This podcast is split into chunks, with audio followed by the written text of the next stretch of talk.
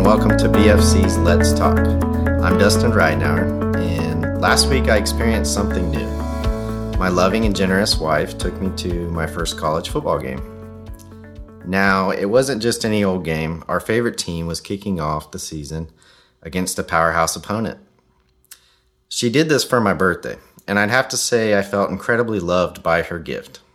And whatever was going on the week before that troubled me, her act of love the quality time we spent together, and the experience quieted my troubles. In fact, many of my friends and family, with words, gestures, and acts of kindness, let me know that my life mattered, and I felt celebrated and loved. Now, I've been to high school and pro football games before, but I'd have to say that the collegiate game experience is unmatched, and there's a level of excitement, school spirit, and emotion that makes it more than just a football game. It's an experience. If you've been to one, you know what I'm talking about. And it's not just a physical battle from pregame to finish, the atmos- atmosphere is saturated. And there's an emotional and intellectual and mental battle going on that fills the air. And each team has a marching band that duels back and forth as the crowd chants and cheers their school's fight song. And if you ask any player who's been on that field, they will tell you how much the crowd is a factor in the game. So much so that they call the crowd the 12th man. Now my scripture that morning was Zephaniah 3:17. The Lord your God is in your midst. He will take great delight in you, and in his love he will quiet all your fears, and he will rejoice over you with singing. If I'm honest and vulnerable, I'd have to say that I've often struggled with staying encouraged, feelings of inadequacy, not feeling valued or unloved, and even seasons of deep depression. And what I've learned in these moments is the experience of having a perfect Heavenly Father. And often, He's like my wife, whose love quiets my fears. Or like the 12th man, when we get hit in the mouth, fumble the ball, and need the roar of the crowd to encourage us and motivate us and help us make a defensive stand. Or like the band, dancing and singing in celebration over us as we face the pressures of life and overcome. What I'm learning is he's real, he's active, and he's present. And Zephaniah 3:17 isn't just words on a page about a distant God.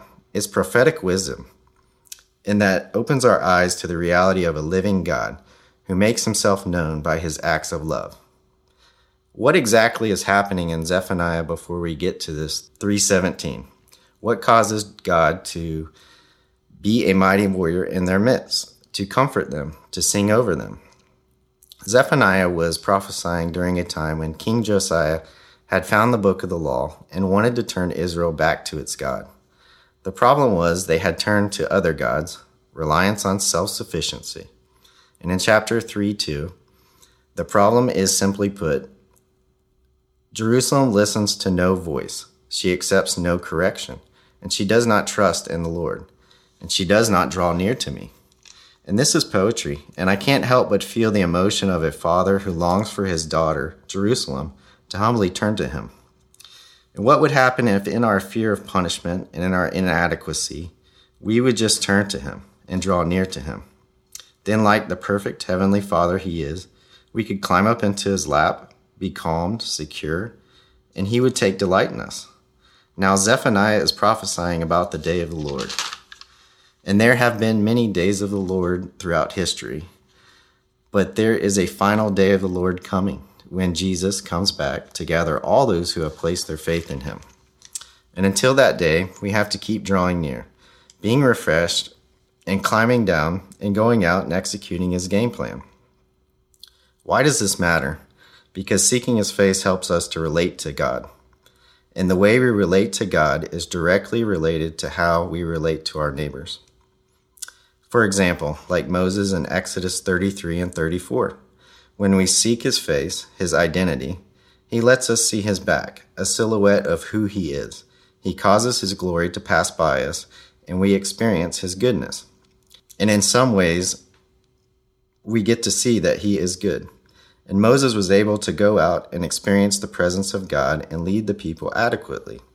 In his love and his present presence motivate us to make it possible to love our neighbors. Let's pray.